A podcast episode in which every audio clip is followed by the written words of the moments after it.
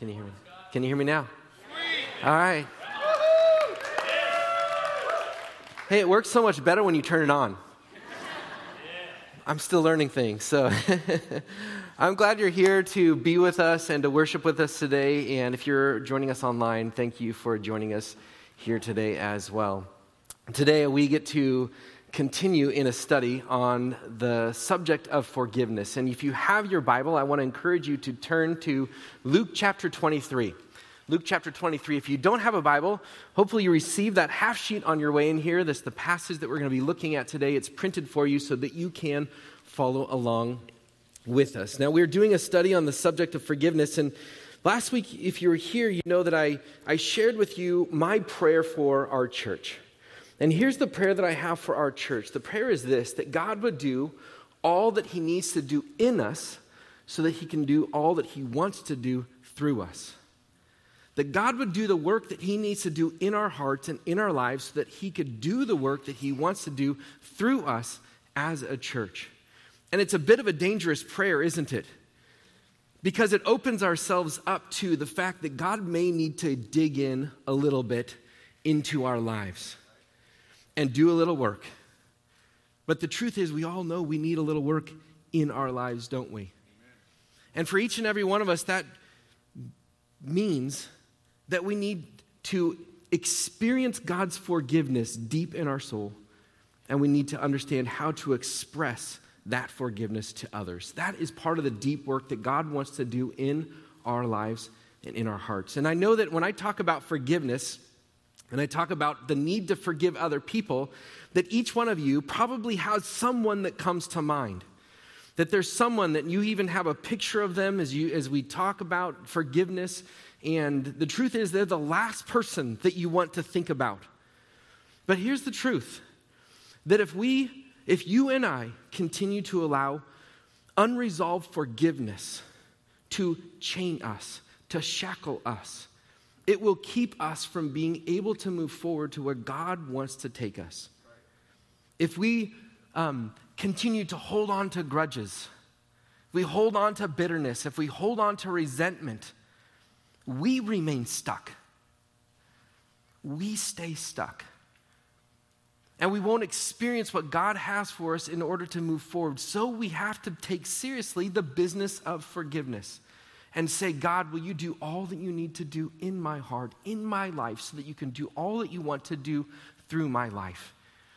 Instead of being stuck and shackled by the hist- our own personal history, God, will you help us to walk forward in the freedom that comes from forgiveness?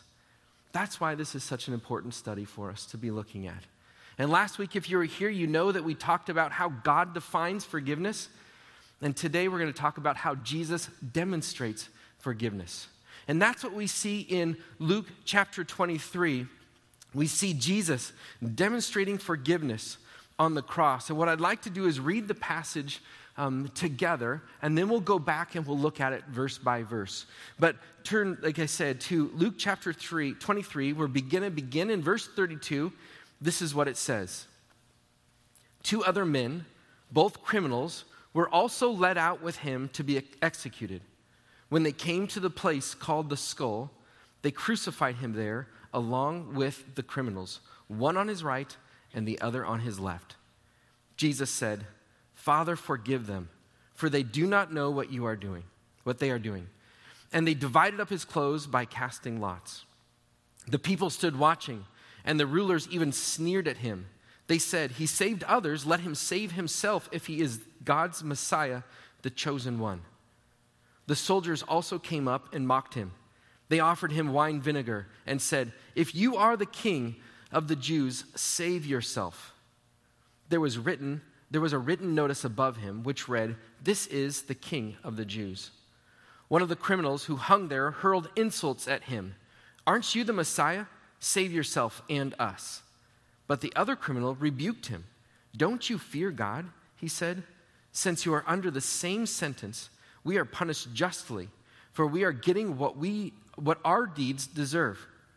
But this man has done nothing wrong. Then he said, Jesus, Remember me when you come into your kingdom. Jesus answered him, Truly, I tell you, Today you will be with me in paradise. Amen. Well, at this point, we're jumping in right into the crucifixion scene. Jesus has already been um, betrayed, he's been falsely accused, he's been tried, and now we have him at the scene of the cross. And it's interesting, Luke doesn't actually focus in on the crucifixion, that is the suffering of Jesus, but he does focus in on the people that Jesus came to save. And so we get a real clear picture of who Jesus came to save when he died on the cross. And the question is well, who did Jesus come to save? Well, we see that beginning in verse uh, 32. Look at it with me. It says this Two other men, both criminals, were also led out with him to be executed. So the first people that we're introduced to in this passage are two criminals. The word criminal is really, you know, literally translated people who do bad people who do bad, which I don't know about you, but that also describes me. Whether we, whether we want to admit it or not, each and every one of us falls under that category somewhere people who do bad. And so Jesus came to save people who do bad. And that includes you, and that includes me. This is who Jesus came to save. And the criminals are, are next to him and they're led out to be crucified. In verse 33, it says this When they came to the place called the skull, they crucified him there, along with the criminals, one on his right, the other on his left. So it says, When they came out to the place called the skull, the place called the skull, it's also referred to as Golgotha or Calvary. It's the hill in which um, those who were crucified were executed. Now, I, I, take it that the, the landscape had some resemblance of a skull. Now, we don't know that for sure, but that's why I think it's called the skull. But then it says, they crucified him there. The question is, who is they? Who are the they that crucified Jesus? Well, the they are the, the Jewish leaders who uh, brought the charge against Jesus, and it's the Roman leaders who um, ordered the crucifixion of Jesus. And it's not just the leaders who are part of the they, but it's the crowd who are watching uh, and, and, and, and crying out for the crucifixion, as well as the Roman soldiers who are part of, of making the crucifixion happen. So I want to, I, I point this out because I want to be very clear that there are both Jewish people involved in the crucifixion as well as non Jewish people, Gentiles. And this is important because never should anyone, never let anyone tell you that the Jewish people killed Jesus. That is a, a horrific distortion. And sadly, at times the church has said that as if their, the blame could be shifted. But the point is this that there's a, a large representation here, both Jewish people, and non Jewish people. And the point for us to feel as we read it is yeah, that represents me too. I'm well represented in that crowd. I'm just like the criminal on the cross as much as I am the, a crowd person in the crowd who's crying out for Jesus to be crucified, that Jesus came to save me as well as everyone else. That's the point there that we get. So, what does it says? It says they crucified, they crucified him there. And again, they crucified him. Luke doesn't go into great detail about crucifixion, and he doesn't need to because in that day, crucifixion was a very understood um, punishment. But it was, in fact, the worst kind of punishment. Cicero said it's the worst and most hideous punishment there is. That it was brutal, that it was horrific. It was so horrific that the Romans passed a law that no Roman citizen could be, could be crucified. It was horrific. And so Luke doesn't go into it, they understand it, but it's totally a, a, a horrific way to die. And it says that they crucified him there along with the criminals. Um, it's a criminal's death, one on the right and the other on his left. Now, again, Luke focuses in not on the details of the crucifixion and the suffering of Jesus, but he focuses in on people that Jesus came to save. And he begins, though, by kind of setting that scene, and then the camera angle zooms in on Jesus. Look at the next verse. It says this This is Jesus' response in all of this. It says this Jesus said, Father, forgive them, for they do not know what they are doing. And they divided up his clothes by casting lots. Again, the scene is set, the camera zooms in on Jesus. What is Jesus going to say? How is he going to respond to this horrific um, death that he's experiencing, this crucifixion on the cross? And what does Jesus do? he prays. He says, Father, forgive them, for they don't know what they're doing. Isn't that shocking? It's incredibly shocking. And what makes it so incredible is not just what Jesus says, but what Jesus doesn't say. See, that's the part that's really confusing to us. Because Jesus does not say what we would expect him to say or what we would say if we were in that place. What Jesus does not say is, Father, I know you see what's going on right now. So will you make sure that there's payback? He does not say, Father, will you please avenge those who are abusing me? Please avenge those who are insulting me. Please avenge those who are celebrating my death right now. And make sure you give it to them good. Jesus does not pray, God, I want revenge. Will you pay them back big time? Jesus does not say those things. And this is shocking because I don't know about you, but that's probably what I would be saying on the cross in that moment. Because, can I say something? Isn't revenge amazing? I mean, isn't it true? Revenge is sweet. And before you just shut me out right now, just listen.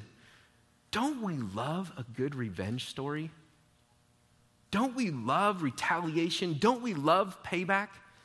Don't we love reading books, watching movies, dreaming of ways that the people who have wronged us will be paid back?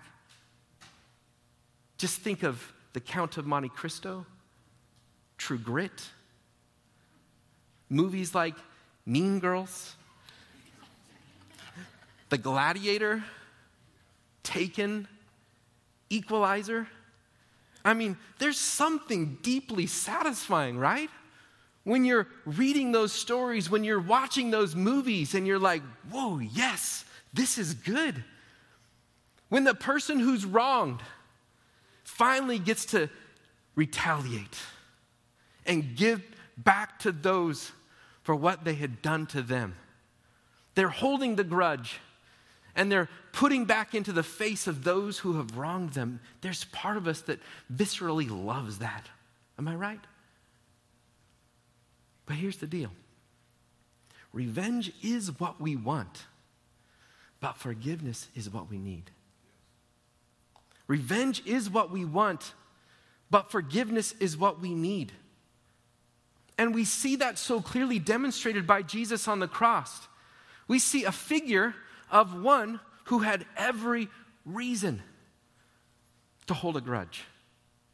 We see the figure of one who had every reason to stand above those who were hurting him.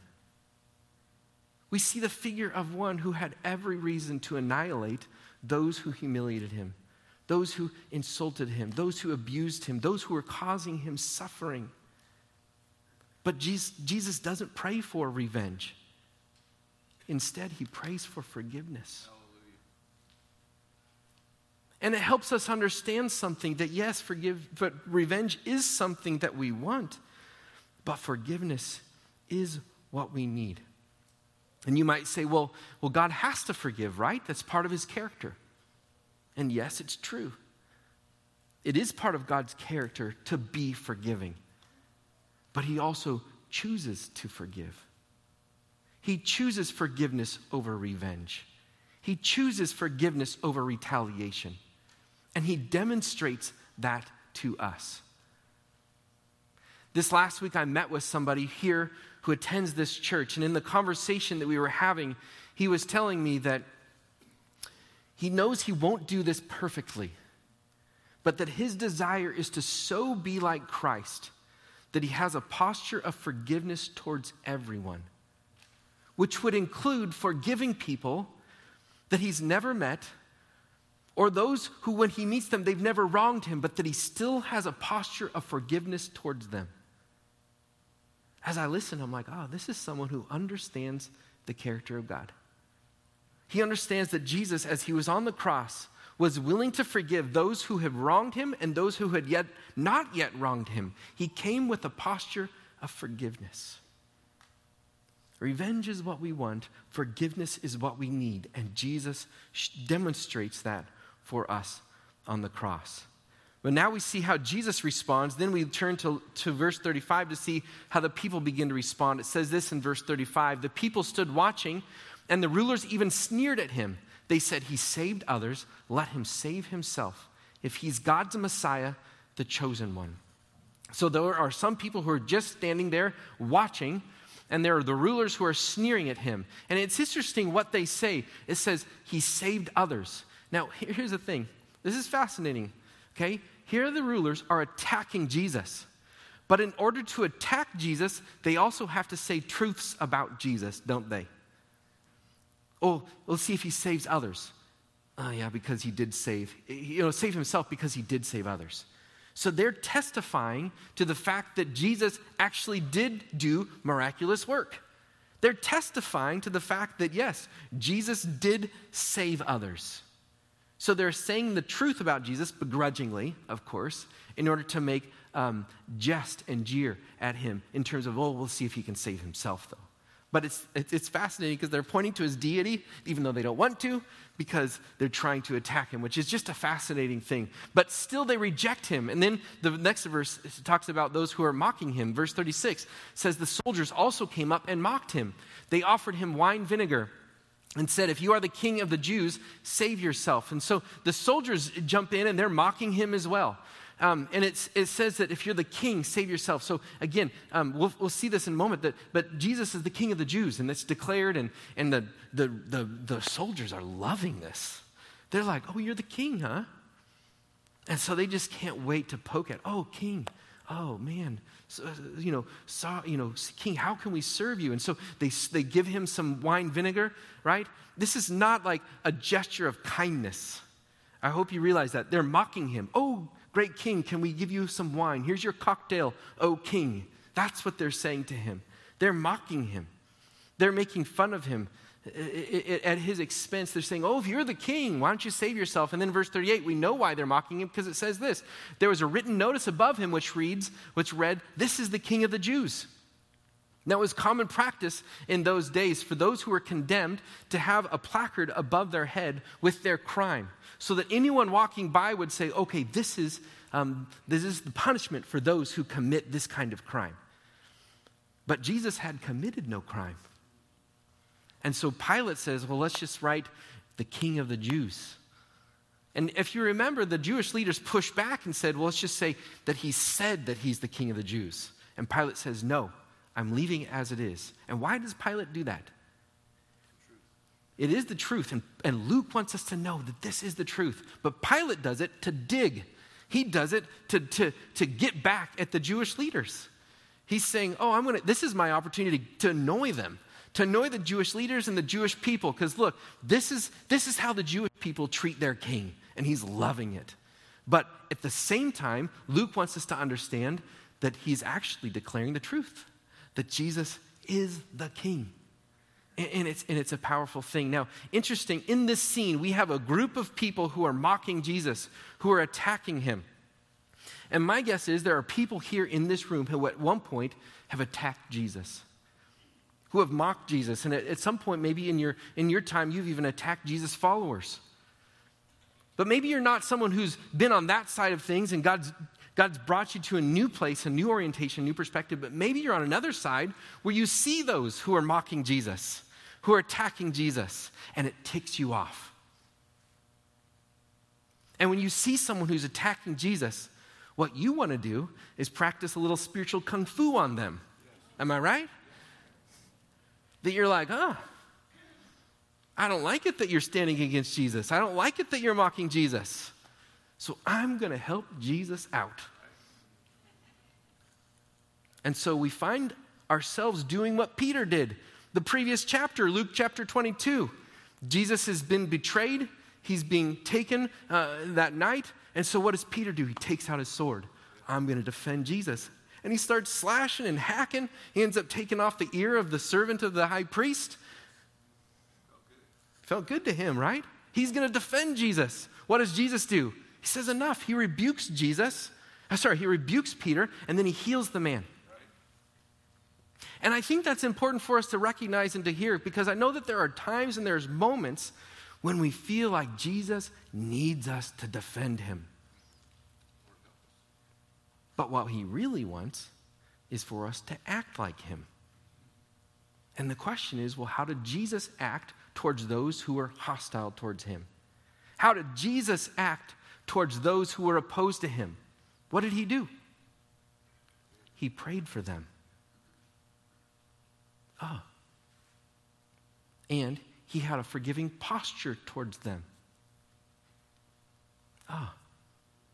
And I think that's helpful for us to see and to recognize because I think there's times that we start hacking, that we start attacking, that we become hostile Christians towards other people. And you see the, the Facebook posts, you're going to slam them. You see the, the, you share the video, you know, atheist destroyed by Christian, and we celebrate it. Go get him, retaliate him. And I just think we need to step back and say, well, how does Jesus respond? He prays for them, he has a posture of forgiveness towards them. And so for us, listen, it is okay to speak up. It's okay to defend. It's okay to dialogue and discuss, but we need to do it the way that Jesus does with prayer, with a posture of forgiveness, speaking the truth in love. But we miss that sometimes, don't we? And we end up damaging people in the process. And maybe you're someone here who has been on the end of it. You have been attacked by a Christian, a hostile Christian. I'll just say this I'm sorry. I'm sorry for that experience. But just hear the prayer of Jesus on the cross Father, forgive them. They don't know what they're doing. Jesus doesn't need us to defend him, he wants us to act like him. This is what we need to see here. But then it's not just the, the um, soldiers, it's the criminals themselves who get in on it. In verse 39, it says this One of the criminals who hung there hurled insults at him. Aren't you the Messiah? Save yourself and us. So one of the criminals hurled insults. The word, word insult is also where we get the word blaspheme. So he's, he's, he's speaking blaspheme against Jesus. So he's not just being rude, he's also dishonoring Christ. And in doing so, he's, he's dishonoring God. And he, he just says that keeps going. He keeps railing against Jesus. He keeps railing. He's going after him, keeps hurling these insults. And it finally, it takes the other criminal to finally shut him up. And that's what we see in verse 40. It says this But the other criminal uh, rebuked him. Um, Don't you fear God, he said, since you are under the same sentence. It's interesting. that the criminal rebukes him and tells him to stop. But we know from other accounts that both criminals started by belittling Jesus. Both criminals were hurling insults at Jesus. Well, how come is it now that this one stops and he rebukes the other? What made him stop? He heard Jesus praying. He heard Jesus praying for forgiveness of those who were hurting him. And it was such a radically different response that you know what it does in this, the heart of this criminal who had been, re, who had been joining in on the mockery? It changed his heart. See, when we see forgiveness demonstrated, like Jesus demonstrates forgiveness, it changes hearts and it draws people to Jesus. And that's what we see here. It reminds me of the story of the missionaries in the 1950s who went to reach out to the Auca people in Ecuador. If you're not familiar with the story, it's a story of five missionaries who, uh, men who brought their families and they moved to Ecuador to reach the unreached people, the Auca people who are now known as the Waodani. And they moved their families and they went to reach the peop- these people who were deep in the rainforests uh, of, of Ecuador. And these people, who are a people who had a, a, a long history of violence, of revenge killing, of hostility towards one another. In fact, um, anthropologists say that there's really no other people group that had a higher rate of killing one another than the Waodani. And before the missionaries came, they were killing each other at such a rate that they had shrunk down to 600 people. And they were at the, the brink of cultural extinction. And these five men, whose names you may be familiar with, including Jim Elliot and Nate Saint, they went to reach out to these unreached people. After months of, of attempts that were positive in terms of building a bridge and building a relationship, um, they went into a place where they were to beginning to make contact. And as they were making contact with the tribal people, the Waodani turned on them. And on January 8th, 1956, all five of those men lost their life. The Waodani turned, but those men refused to retaliate, and they were speared to death. But if you know the story, you know that it doesn't end with that tragic moment. Because Elisabeth Elliot, the wife of Jim Elliot, Rachel Saint, the sister of Nate Saint, went back to the tribe, to the people, and lived among them. Elizabeth even brought their three year old daughter. And they, instead of choosing a path of revenge, and retaliation chose a path of forgiveness. And as a result of their efforts in living among the people, the transforming good news of Jesus Christ began to melt the hearts of, people, of the people there. And the, the cycle, the history of revenge killing and violence and hostility began to break down. In fact, one of the first people to place their faith in Jesus Christ among the Waodani people were the very man who was responsible for spearing Nate Saint. Steve Saint, Nate's son, eventually spent time living with the, the Waodani people. And he got baptized with them, by them. In fact, he was baptized by two of the men who were responsible for killing the missionaries. It's a powerful story of transformation, of change. And it's all because they chose a path of forgiveness rather than revenge. See, when we demonstrate forgiveness, it changes hearts and it draws people to Jesus. And the question is this what would happen if you chose to let go of your, your grudge? If you were to loosen your grip on bitterness. Instead of looking for ways to retaliate against your ex, against your boss, against your father in law, you instead chose a path of forgiveness over retaliation, over revenge, over grudge holding. What would happen if you demonstrated forgiveness the way that Jesus demonstrates forgiveness? It changes hearts and it draws people to Jesus. What would happen in your home if you chose to have a posture of forgiveness towards those who are watching you? What would happen if your kids saw you choosing a path of forgiveness over revenge? What would happen if your coworkers saw you forgiving those who have wronged you?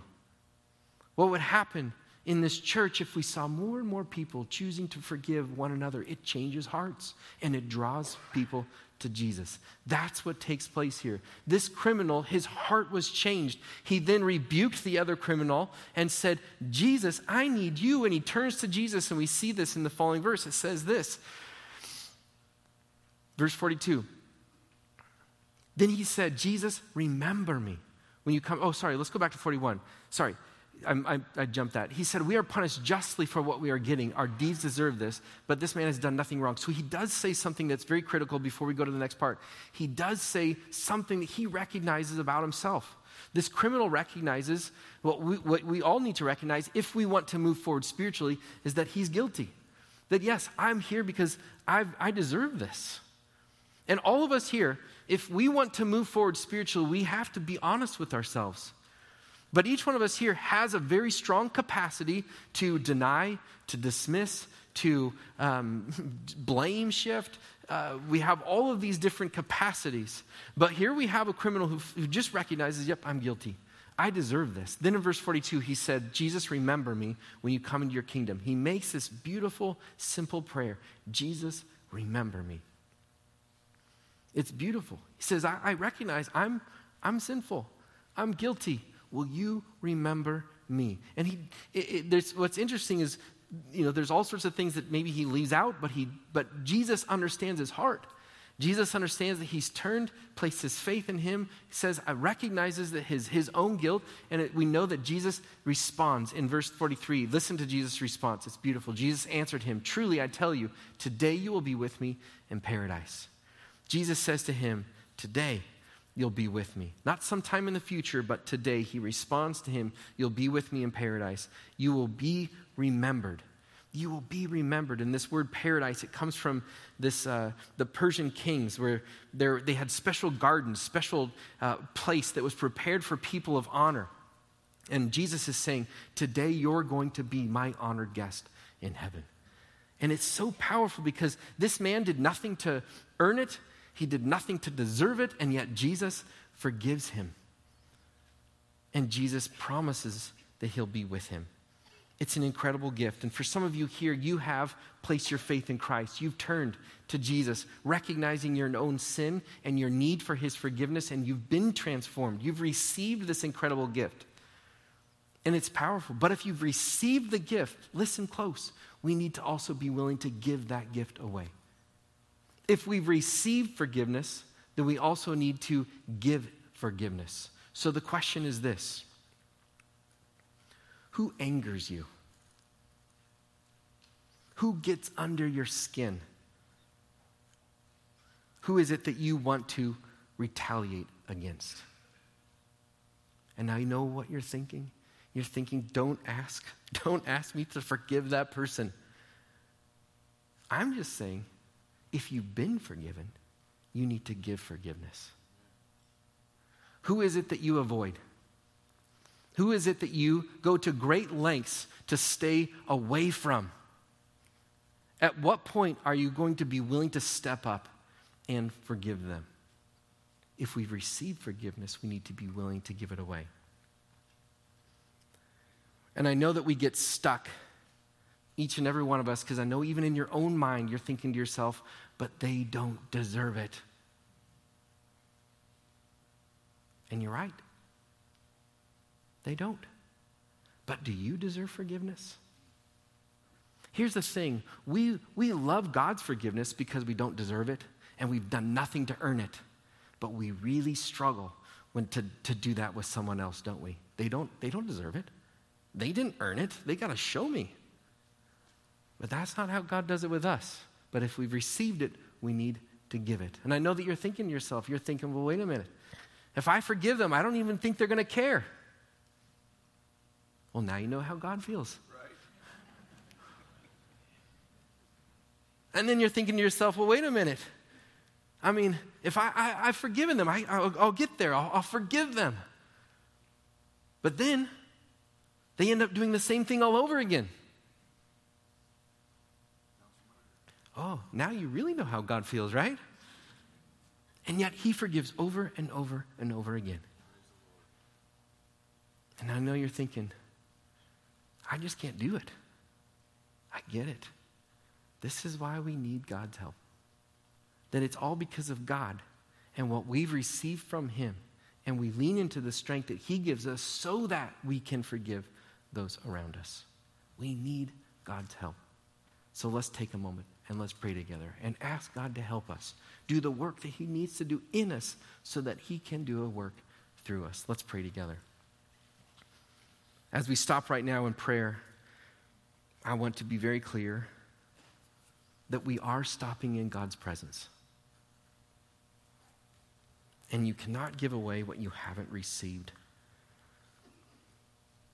And if you have never received forgiveness through Jesus Christ, you can do it right now. You don't have to have a perfect prayer. God knows your heart.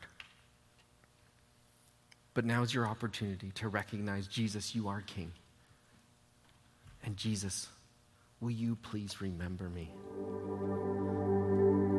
It's your opportunity to say, God, remember me and forgive me because I need your forgiveness in my life. It's so simple we can miss it and we can get trapped thinking we have to do something to earn it or, or, or, or deserve it, but we don't. God offers it to those who turn to Him in faith. And some of you perhaps have received that gift of forgiveness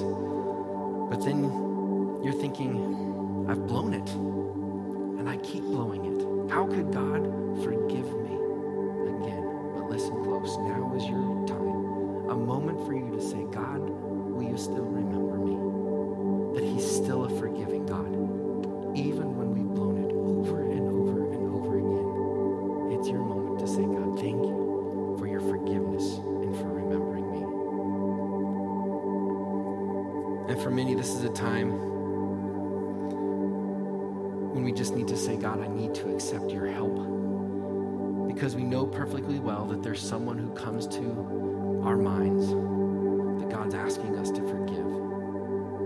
And it just seems